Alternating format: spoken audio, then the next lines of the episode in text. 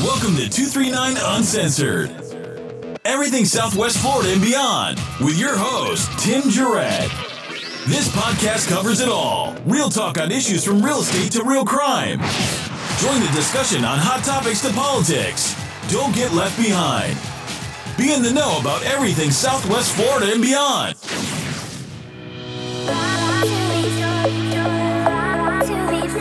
This episode of the 239 Uncensored podcast is proudly sponsored by Florida Pro Realty.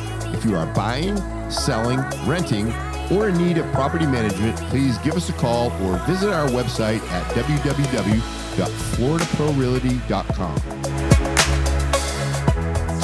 Welcome, welcome, welcome, 239 Uncensored in Southwest Florida and beyond. And we are proud to have two, like, these guys are pioneers. They're legends in the 239 and beyond.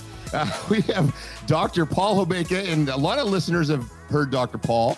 And we have Dr. James Augustine. Welcome to the studio. You guys having fun?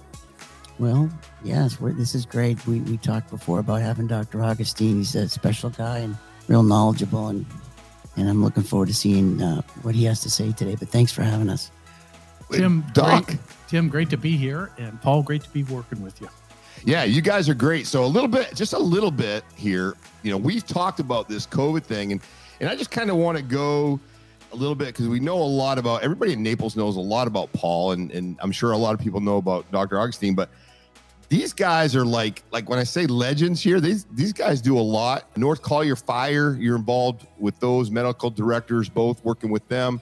Dr. Augustine, you've got a lot of ties in Ohio. You've been to Atlanta. Fill us in a little bit about yourself. Emergency physician. Okay. And as such, I started my career in Dayton, Ohio, and learned to be a good emergency physician and a good firefighter 40 years ago. I followed up uh, my 1982. 1982, Wow. January of 1982. I did my rookie training to become a firefighter. While- and while not to cut you off, but you know us policemen, what we, you know, hose draggers and all the fun stuff. Trust me, when you guys show up on scene, I'm uh, being in former law enforcement, where you guys, you know, block the roads, do a couple fun things, and you guys do work your butt off. But we have a great relationship in, in Collier. A little As, bit, of, as it should be. Yeah, right, Uh, we, exactly. we have to work together. It's all about serving the public. right. So Dayton, Ohio, uh, I didn't become a law enforcement officer. I became a firefighter EMT Smart. along with my wife, and uh, and then went to Atlanta, Georgia, became medical director for Atlanta Fire Department and for the Airport Fire Department, and then followed that up in Washington D.C., where I served as medical director for uh, D.C. Fire and their medic and uh, assistant chief there, and medical director for Metro Police Department while I was there. Those are like huge metropolitan areas. I mean, Atlanta, DC. I mean, have you seen, you've seen some things. I've seen some things. Yeah. and happy to not be involved in that right now. Yeah, yeah. Naples is is nice, right? Oh, it's beautiful! What a great community, and uh, and we serve the world well here. Yeah, and Dr. Paul Hobeka, a little bit about you because every time we just kind of jump into the COVID thing right off. Well, first of all, Jim's being real humble. He's he's nationally and, and internationally recognized. So a lot of the information I get and pass along comes through him.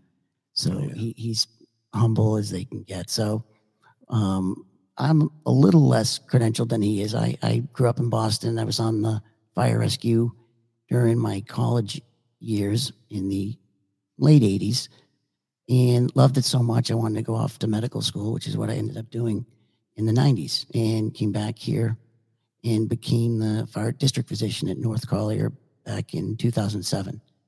And since then, it's just been awesome. I love being affiliated with the fire rescue. And, and of course, I work at Arthrex and, and their corporate medical person and, and handle their employee health issues. And this COVID has been challenging. So, Yeah. Well, first off, I'd like to thank both of you guys. I, I always do is, you know, working in public safety for the last 31 years, having folks like you that you can call on and just be supportive of our public safety members, it's invaluable. And thank you. And I, and, and my thanks comes from all my buddies. I mean, men and women in, in law enforcement, men and women in fire. I mean, you guys are always truly the ones there to help. Um, Paul and I have been on calls together, and you know, just it's just it's just the feeling it gets you get when somebody that's a professional that shows up and is helping you out and then even on you know the personal side for for our own medical benefits and things like that it just really is really great but thank you guys thank you gentlemen And and Paul, of course, is humble too. uh, yeah of course He serves both our community uh, in his fire EMS role, but then he serves our members and police department in our entire community with how he keeps people healthy, and he he moves them through any illnesses or injuries that they have um, on all sides uh, of the issue. So, Paul, thank you. Yeah, you. absolutely. Absolutely. Well, we also know that over the past two years, I mean, basically everybody has been consumed with COVID 19, right? So, globally, you, within the United States and locally, you know, in the 239 and beyond, Naples, Fort Myers area, things like that. One of you gentlemen, just give us a little rundown of what we're seeing globally and then within the United States and locally currently with the pandemic. So just in kind of the last 12 months, you know, this time a year ago, we were faced with quite a bit of illness going around. The, the, the, the virus was spreading rapidly pretty much everywhere, including internationally in other countries. And then vaccines, of course, started to be deployed. And we saw this real rapid decline in cases, whether it was attributed to vaccinations or whether it was just part of the natural evolution. We got to roughly April and just saw really nice numbers, low numbers. We were starting to open things up, and it was really great. Um, then, of course, a few months go by, and then the Delta variant starts to starts to heat up, and that went really, really fast and furious for around three months. And and it's interesting because if you look back, the expert epidemiologists were predicting that it may it may go and burn really fast for a number of months, but roughly September we should see a decline, and that's what we saw. So I think the last time I was on was was when the Delta started um, back in May or June, I guess it was, and then so here we are. The you know Omicron, of course, Omicron, I should say, started uh, uh, disseminating, and that's you know as everybody probably knows that was not any more lethal, of course, than Delta, but it was very contagious to get. You were, if, whether you were vaccinated or not, most people were getting it. So here we are. We're we're now currently on the decline with cases globally and of course locally and and and within the United States. But um, I'm going to pass it now over to Jim and see what he has to add because there's much more to the story that I think he can share with everybody. And so a year ago, we were just rolling out the vaccines and hoping that we'd get wide distribution of the vaccines and be able to to really decrease the fatality rate, which at that point was tremendously high. We lost a family member um, to the disease, a 52 year old thin, healthy firefighter uh, who died. Yeah, because that's the question, right? They always ask, "What what shape were they in? Is it is it someone like me? Yeah, it is. It could be. 52 Wow. healthy firefighter um, who'd been a, a Navy man and um, and a tremendous loss to the community. Uh, through the summer months, um, as the Delta wave kicked back up, we knew that we were going to have trouble with some people still getting repeat infections.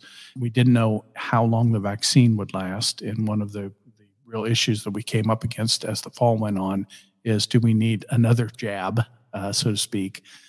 And it came uh, to be that the Delta variant uh, was quite a bit uh, infectious to people, even who'd had the original uh, for, form of COVID.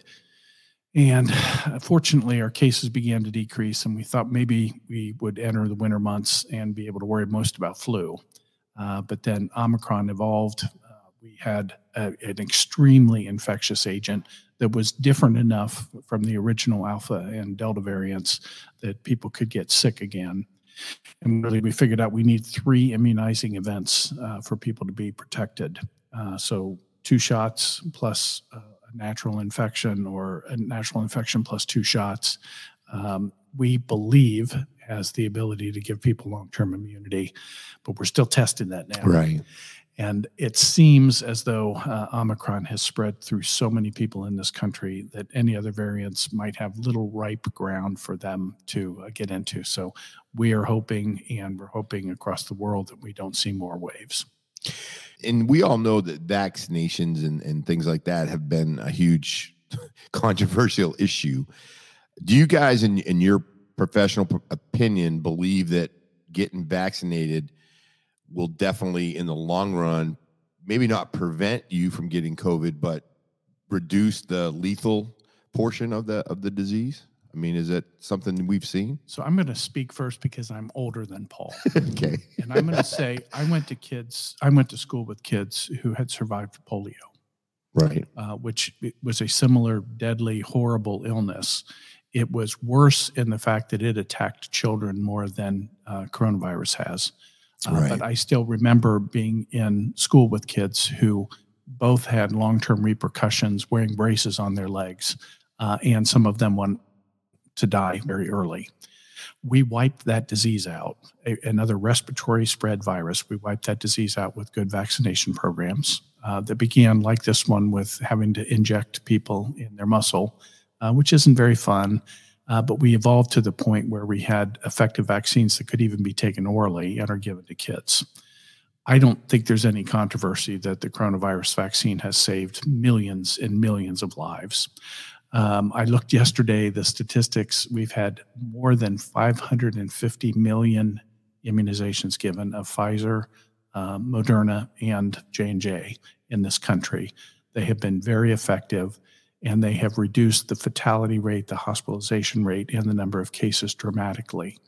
Uh, so I, I don't believe that there's any controversy that the vaccine has been very effective. The question is, people have, you know, do we need it at all? Does it really protect people in the long term? And I think the evidence we're collecting now is it is protecting people from hospitalization, serious illness, and death.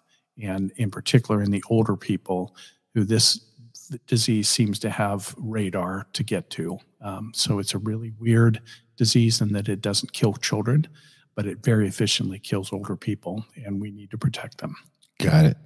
Good points. Yeah, because you know, you no matter where you go or what you who you talk to, depending on who you talk to, and and I believe it's maybe the lack of knowledge or education, or not really wanting to hear the truth. I guess, but I think that's that's one of them. And you, you know, we're it seems like we're fighting it. I you know, I'm I'm vaccinated, and and I didn't go in there. I personally didn't go in there excited about getting vaccinated. I, I had COVID early on, then talked talked to doc about it and he's like hey listen it's, it's probably something you need to get done so i didn't really go in there excited about it but i don't think anybody does. Let me ask you back back when the polio vaccination was it i mean did we did we know a lot about what that repercussions of that vaccination would do in the long term? I mean we probably didn't know a whole lot. I don't know. Uh, well, well, anytime you get a vaccination you're not really sure right? Right. Of course, it's a worldwide disease, Right. And uh, at that point, was killing millions of people, and we've essentially eradicated So that tells you. on the on the planet. Yeah. Um, Paul came along a little after that, and Paul is of the generation that came through, and hepatitis B was a big killer of public safety people, including police officers. Right. A bloodborne disease, and he helped implement programs where we have hepatitis B now, uh, immunizations, the same schedule, by the way, as coronavirus vaccinations a zero month, a one month, and a six month immunization. And Paul, have you seen a hepatitis B case in the last 10, 20 years? No, we have not seen in my 20 year career, I haven't seen one case of it. So it's that vaccine is amazing and truly proven to be very beneficial. Um, and there's also another reason hepatitis B, for example, can create um, liver cancer in the long run. So preventing Yeah. hepatitis B Yeah. is a good thing. And- yeah But I, I would agree with everything Jim said on the vaccines. It's kind of interesting because we're in this point now where we're getting people telling us that they have to travel and they need another vaccination and their kids need vaccinations. And yet they've had it the natural infection sometimes twice now. And it's it's a bit of a challenge trying to guide them on on vaccines right now. Um, the other challenge we have is is we know the omicron omicron is not it, it escaped and evaded the vaccine protection but as jimmy alluded to it it clearly kept people out of the hospital and dying, which was really amazing. Even though people would get it when you were vaccinated, it's just the issue of trying to uh, enforce or provide vaccines for people for travel purposes when they may have good protection from prior infections is, t- is difficult. I have a tough time with that one. Yeah, I got you. I got you. What is locally? What are our hospitals? How how are we looking? From my understanding, that Omicron, you the lethal, the death rate on it is is much less. Is that true, or is that just me? Or I mean, it, I mean, one death is too many, right? we know, especially when it's a family member. But how how are we doing locally in the hospitals? What are we seeing when people are going in? So most of these cases that come through the ER are not needing to be admitted.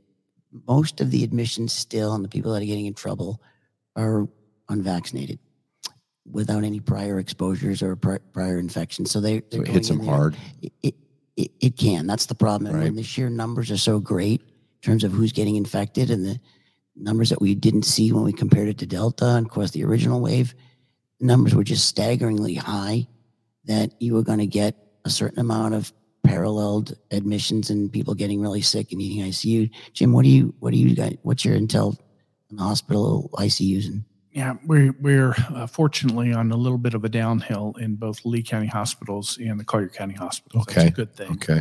Uh, those people, about 85 to 90 percent that are in the hospital or in the ICU are unvaccinated. So it is very clear that that's still a big risk factor. The other 10 to 15 percent typically have an underlying medical problem that um, causes their immune system not to work as effectively or the vaccine to work as effectively. And so many of those, unfortunately, are cases that have underlying immune system problems. They got vaccinated, but it couldn't protect them well enough, especially as Paul's pointing out uh, against the Omicron variant, which is which is so easy to get into your respiratory system and cause problems for you. It is a little less likely to drop into your lungs, but in people who are not protected, um, their their lungs are still the primary site of disease. Yeah, I got really nervous personally when I had a couple of my my buddies that that I worked with over the years, that, and the Delta came, and they one of them went on respirator. Knock on wood, he was able to come out of it, but I we don't really know what's he's scarred up and, and he, we don't know what his capacity is ever going to be if he'll ever even get back to work again. So those are some things that we that we see and you really take it and, and i always tell everybody i said listen i said because you know some people like ah that's nothing you know i just got a little temperature. But, but the thing is it's kind of like a i would think it would be kind of like a russian roulette thing. Who who's it who is it really gonna hit bad? And it seems like these families i mean i've seen that where that's come up with you know two or three people in the family have passed away from it and it seems like it it does attack uh, you know these families and you know every everybody. Um, any any little bit so I, I guess my question is if somebody comes to you and says listen i've had covid twice. I've had a shot immunization. Should i get like a booster? I mean should you go by the schedule? I think is what i guess i'm asking. This is a tough question. Or kind of wait it out and hope for the best. Yeah, that's that is absolutely the the point I was trying to make earlier. That's a tough one. I, I can tell you personally, I think you've had enough immunizing events, as Jim was saying earlier, that it, I believe we're going to at some point be checking antibody levels to see if you have protection via a blood test, which we're already doing actually, and versus seeing if you have zero antibody levels, and you might really be pushing the direction of a boost. But that's the challenge. It's hard to be endorsing boosters when you appear to have had quite a few challenging immunizing events, including vaccines and prior infections in the same individual. So I can tell you myself, I've I've had two vaccines. I have measurable antibodies, and I had Omicron four weeks ago yeah you did very well with it, and I was actually kind of happy to have gotten it. I didn't want to get it, but since I got it, it was my third really good immunizing event, and there it appears that there may be some good data coming out that that even it was relatively easy to weather.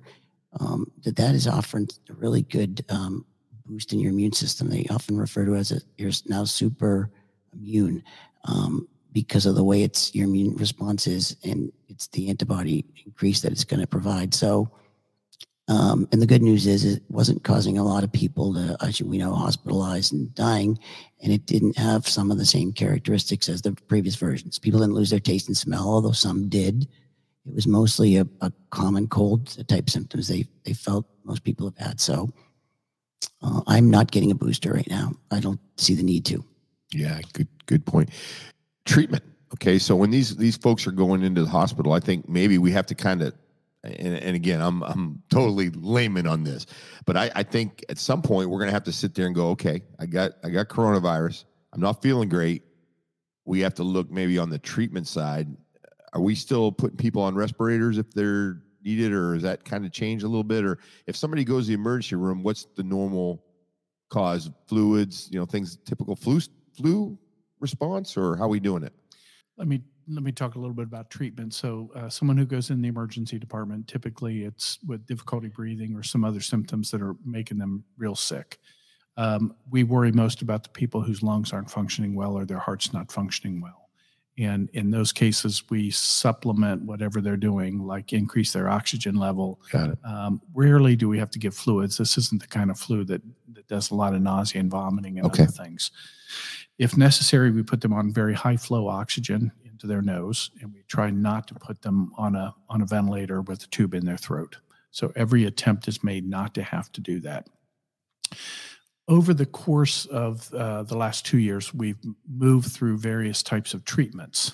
Um, so many many big name drugs uh, were attempted to be used against viruses. We are not very good at killing viruses because viruses exist inside human cells. Right. And so, in order to um, to allow a virus not to kill somebody, you've got to kill some cells, and there's usually repercussions of that. And why we don't have treatments for viral illnesses, we have to prevent them. We now are working on a couple of ways to kill some of the virus or to or to reduce the load on the body. Uh, that has names like monoclonal antibodies and then new medications, Paxlovid and Molnupiravir. Very, very long, difficult names. I got to spell them. yeah. So uh, in the Delta variant, uh, we came to use, especially in Florida, um, monoclonal antibodies. Right. We had two very effective ones that we could infuse in people's veins. So they had to go somewhere, get an IV started, and, and get an infusion for about half an hour. And we were finding much success in reducing hospitalizations in people who we could get to early. Over the last two months, uh, we have figured out that the first two monoclonal antibodies don't work against Omicron. And so we've stopped using them. We have one new infusion product, but it is very difficult to manufacture and we haven't gotten it available yet. And we have two new oral medicines that we believe reduce the severity of infection. Uh, the most popular and the one that uh, likely will work the best is the Paxlovid, uh, but it is also very difficult to manufacture, and we don't have much of that product available. We have molnupiravir, which is a lower rate of effectiveness and more side effects. And so it has not been a very popular oral medicine to reduce the severity of infection either. So we continue to work on treatments, thinking that monoclonal antibodies and some oral medicines may help people in the future who get infections and when we can get enough of these available that they really can assist. There's a couple of other treatments I won't talk about, but we're, we're trying to figure out what might work to reduce the impact of infections on people who get it in the future and be able to manufacture enough of it that it really is a, a way to reduce the impact of the disease. Yeah, because I can imagine as a doctor, that's going to be a, a pretty frustrating thing if you're if you know that there's a, a potential we can try something and it's not available, right? And how do you determine, you know, who gets what? I mean, that's probably some ethically some very tough things to, to kind of go through. Right. I But it's think. always been frustrating that we had viral infections and really didn't have a Right, treatment for them. right. And we can think about HIV, we can think about herpes, we can think about the common cold. Uh, you try to reduce the symptoms, but we really don't have a way of, of really treating the underlying problem. And that's been a long time um, frustration for physicians. Yeah, I can imagine. So, what are we looking at regionally? I guess regionally, what are we looking at as far as hospitals being filled up and situations that we're trying to improve on as far as, as, things like that? I mean, is it are we in a situation in in Collier and Lee County where treatment is very difficult to get? I know that they set up a, a basically a triage setup in for Lee County when people come in because I, I think people are coming because they're not feeling good, but they probably maybe don't have to or I guess it's a situation where we have to take that as they come, correct? Yeah, I would say, Tim, that, that the trend lines are amazing right now. They're really optimistic. Um, not sure that we're going to need to offer treatments as much as we may have in the past. It's not to say that someone that wouldn't need infusion of one of these monoclonals that are proven to be beneficial. It, they're individual decisions making, you know, but most people are doing really well. And as the numbers really continue to, to really, I'd say plummet, we're, we're every week seem to be half of what we were the week before in terms of the positivity rates, at least with, with my experience and what we're seeing in the clinics. That, that trend line, if that continues, is going to be really, really beneficial. Um, I don't really know where the status is on the monoclonal availability is. I know that there was a very convenient place you could self-refer to in Bonita. And I think down at the health department, if I'm not mistaken, um, and that was when, of course, Delta was really um, hitting us hard last summer. But I'm hoping we don't need to even get to that point right now if this thing continues to trend the way it is. Jim, you agree? Yeah, but uh, unfortunately, we're in our seasonal um, issues. We're busy anyway, Hospitals, right? At the hospital, yeah. So the, the, the news this morning um, was that uh, Lee County hospitals are really full. And it's not, not just COVID, as Paul's pointing out, all of the other seasonal stuff uh, still going through, and a lot more people down here to have heart attacks and strokes and other routine medical problems that we see this time of the year and keep the hospitals really busy. We've also had a shortage of staff um, Right. in many of our healthcare systems, and that's really pressing on the hospitals to be able to do their routine care that they would be doing at this time of the year, plus the additional load of COVID patients on top. So this morning, um, there were still hundreds of patients in both the, the um, Collier County hospitals and the Lee hospitals. And they, they were talking about very long waits in the emergency departments, particularly for patients who needed to be admitted uh, because the hospitals are so busy with their seasonal work plus COVID. And so we're hoping that COVID patients keep going down, that we can stay caught up. Uh, the other event that happened this week was that um, elective surgeries and elective procedures had been had been canceled in both sets of hospitals in the region. And this week they are trying to open back up so that they can begin to get the elective work that has to be done Right. screening work done on people, their their heart work done, their joints replaced, their their bowels worked on, et cetera, as they need to do. Uh, and we need to be able to open those back up so that we can provide the routine care uh, that we need to in the community as well. Yeah, all good points. And we all know, you know, working down here in season, it's like when you go try to get something to eat, you're waiting in line. So we know that the hospitals just without the COVID situation, or you know, you're stacked up there. So uh, you know that's that's always an issue. So if you're if you feel like you might have COVID and and kind of chuckle about it because every time now somebody sneezes or coughs, we all like stare at them like, uh, you, "Did you just sneeze?" And they're you know we all kind of freak out. I mean, I've laid it in bed going, "I got to go see Dr. Paul tomorrow." I think I'm, you know, whatever. And, and I, you know, kind of just if you're sick and you feel like you you need to go to the emergency room, obviously, and you're in dire need, you have to go. But what would you say to the normal person who's just not feeling well and they feel that they might have COVID? What what should what should they do? I would say try to get them tested. I wouldn't necessarily run, run. in the emergency room. That's Right. a that's a tough uh, place to be right now, especially when they likely wouldn't need anything further. Right. But just the knowledge of knowing if they're positive or not. So many people want to know. I want to test. I want to test.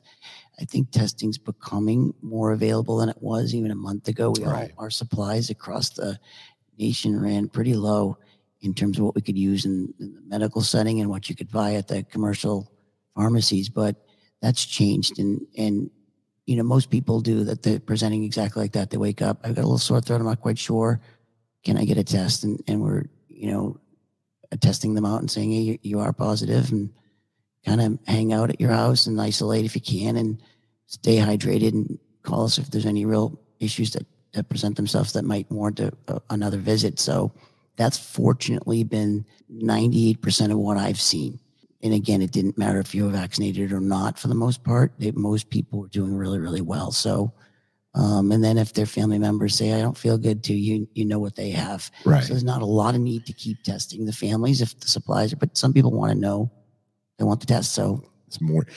Now, oh, have you noticed the tests? Are they are they pretty spot on? I mean, is it? I mean, are they pretty accurate? uh, I, I believe so. Yeah, yes. believe They so, say- yeah. we have a few cases where we False positive they have positive or it. something? No, it's not the false, it's the false negative. False where they- negative, I guess. you're sure they have it, but you can't get a test on them. So we'll often escalate that to a molecular PCR test and and that often Oh, okay. say we, we- our first screening is the antigen test, the Yeah. that you can get at the pharmacies, and they're a quick five minute way to tell, and they've been very good at picking most of this stuff up, which has been great. But um, An important part of what Paul said was stay at home. So if you're sick and and just like you mentioned, Tim, if if you're coughing and sneezing in the public, people are looking at you. And this is not the time of the year when you No. should be coughing and sneezing. And if you think you're sick, you the Right. first thing to do is, as Paul said, is stay at home. Um, there's some telehealth options in the community, uh, particularly the county is pushing their telehealth program. And um, you call your primary physician or the clinic and see if you need to be tested. Uh, if you do, there's there are home tests, and then there's clinics to go to where you can get tested. Not only are physicians like Paul looking for COVID, but they're looking for other seasonal things. We've had a little bit of flu in the community, but not a whole lot, and we still have other infections that need to be treated. And so, if your throat is really sore, uh, Paul not only tests you for COVID, but then you might need to be screened for strep Prep throat. Yeah. and treated for that instead. That's really an important thing to do. For many of the other common respiratory viruses we have this time of year, you just need to stay home and you need to wear a mask around your family members so that they don't pick it up too. And um, you need not be in public, and they certainly don't want you at work spreading it around at work. right. Tim, I'm sorry. I love your uh, love the job, but you should stay home if you're sick. Yeah. You know, it's it's kind of funny because you know we grew up.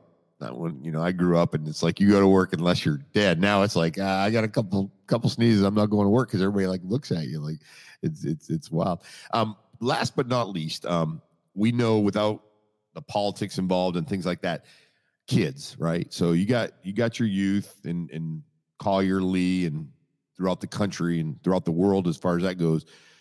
It, it doesn't seem, and luckily, it doesn't seem to have impacted the kids, COVID in general, um, as far as lethal, right? Should should we get our kids vaccinated? I know that's been a, a big thing, and it's a, it's probably a tough question for you to both answer. But is it kind of in line with the adults and kind of with the CDC recommendations, or how do we go with that? I'm going to pass that over to Jim. I- I- we'll, we'll get the, it'll no longer be 239 uncensored. It'll be 239 censored. I don't, um, Jim. I don't- Well, and, and, and again, it's not a not really a fair question, you know, because it's it's it's personal preference, right? I guess with your kids, I don't, I just don't, I just the thing I think I've watched NFL, college football players, uh, major league sports. I don't know of any, and I'm sure it has happened, maybe, but I don't know of anybody who's who's died from those from the COVID because we know about it. And the young kids, I'm sure there has been young kids that have, but you know, how how should we go about it as a parent? Okay, so uh, we still have a disease that is very dangerous to some kids, Yeah. and in particular those with underlying medical problems. Um, I have been through the children's hospitals and other places, and there's still devastating implications both of COVID and then this multi-inflammatory syndrome uh, that is a problem in any viral illnesses in certain kids, and it's a devastating illness. It appears this time clearly COVID is not as dangerous to kids as it is to older people the risk benefit ratio that people have if, if my child has underlying problems like they have underlying asthma they have a congenital heart problem et cetera. There's, there's a pretty clear uh, improvement in their outcome if they've been immunized. I think over time we will probably arrive at a covid in immunization that will be as effective as polio. It will also be as convenient to administer as polio which means oral dosing. They're already testing in other parts of the world uh, dosing that goes as a nasal spray or as an oral administered medicine. It may even be better than something that we inject in the muscle. In that case, um, really the risk benefit will clearly point to the need for immunization of all of the kids, not only to protect the kids, but also the older people that the kids expose. So, one of the ongoing issues is school systems and where the kids may not get all that sick, but everybody who teaches them and gives them their food and takes care Good of the point. school, they pick up the, the diseases from the kids just like they do all of the other viruses at schools. And it would be really beneficial to have the kids protected from that. There's also this ongoing issue. Um, Omicron is clearly more infectious to kids as it is to adults. Hmm. And if at some point Omicron or another variant became dangerous for kids, we would then be moving very quickly towards immunization of the children down to whatever age is appropriate. So I think we're going to find over time that immunization of children um, is important. This week, uh, we're already down to age five. And then this week, the FDA asked Pfizer to move their pediatric dosing, which is under five years of age. They asked them to move that into the authorization process. So the FDA asked the drug company um, to get that moving. And I think we will see that. And in places where they have immunized the very young children, they have found it is effective and they have found it has very low complication rates. So that's what we're counting on and probably what we'll need in the long term. Last question Is COVID going to go away? Boy, I hope so. I, I, I think it, it, I love these the answer is yes, it will. It's going to take some time. Yeah. We got a little bit more left uh, in terms of where this is evolving, but I think we're in a better place than we were a year ago. I think even more in a better place than last summer. And I, I believe it, it is going to continue to to slowly drift in a, in a really good direction for all of us. I like Paul's crystal ball, and uh, I I agree with him. Um, the the fact that we've had so many people sick with this, and uh, early on they said you're either going to be recovered, vaccinated, or dead as a result of this, and that's going to kind get of you. a worldwide prediction. And uh, and and we still have what what has happened with viruses in the past. They have a drift and they have a pattern all their own. And we fortunately haven't had any of them that completely wiped out civilization in the past. And the really dangerous ones we have been smart enough to develop immunizations for. So smallpox and polio and some of the other things that were ruthless in killing kids and people in the past. Uh, we we developed the immunizations and we wiped them out. That's a good thing. Great stuff, guys. Great stuff. Uh, Dr. Hobeka, Dr. Augustine, thank you guys for coming in. This is this is really good, and we get a lot of response. People love listening to this stuff. I know, I know, like you said, crystal ball, and not everybody has the answer, but to get informed answers to questions that people really want to know is very important. So I, I like to thank you guys for coming on the 239 Uncensored podcast. Yeah, we're happy to be here, and I'm so glad Jim Jim was able to join us. And I guess you couldn't get Joe Rogan this week. Yeah, Joe Rogan. He's, he's he's a little busy on Spotify. Everybody's starting to cancel. You know, all the musicians are there, but you guys, you guys are great. So I really appreciate it. And uh, I think I think we can get you back, right? We definitely get you back. If not, we can do a call in or something like that. But I think it's important we keep people updated, and I think it's really good information. Thanks for doing that. Yeah, no, we really appreciate it, gentlemen. Thanks. 239 Uncensored, everything Southwest Florida and beyond. And we usually go, we are out. Please make sure to download and listen to us on Apple, Spotify, and Google Podcast. And don't forget to like and share on social media. This has been a Studio 239 production. That was fun.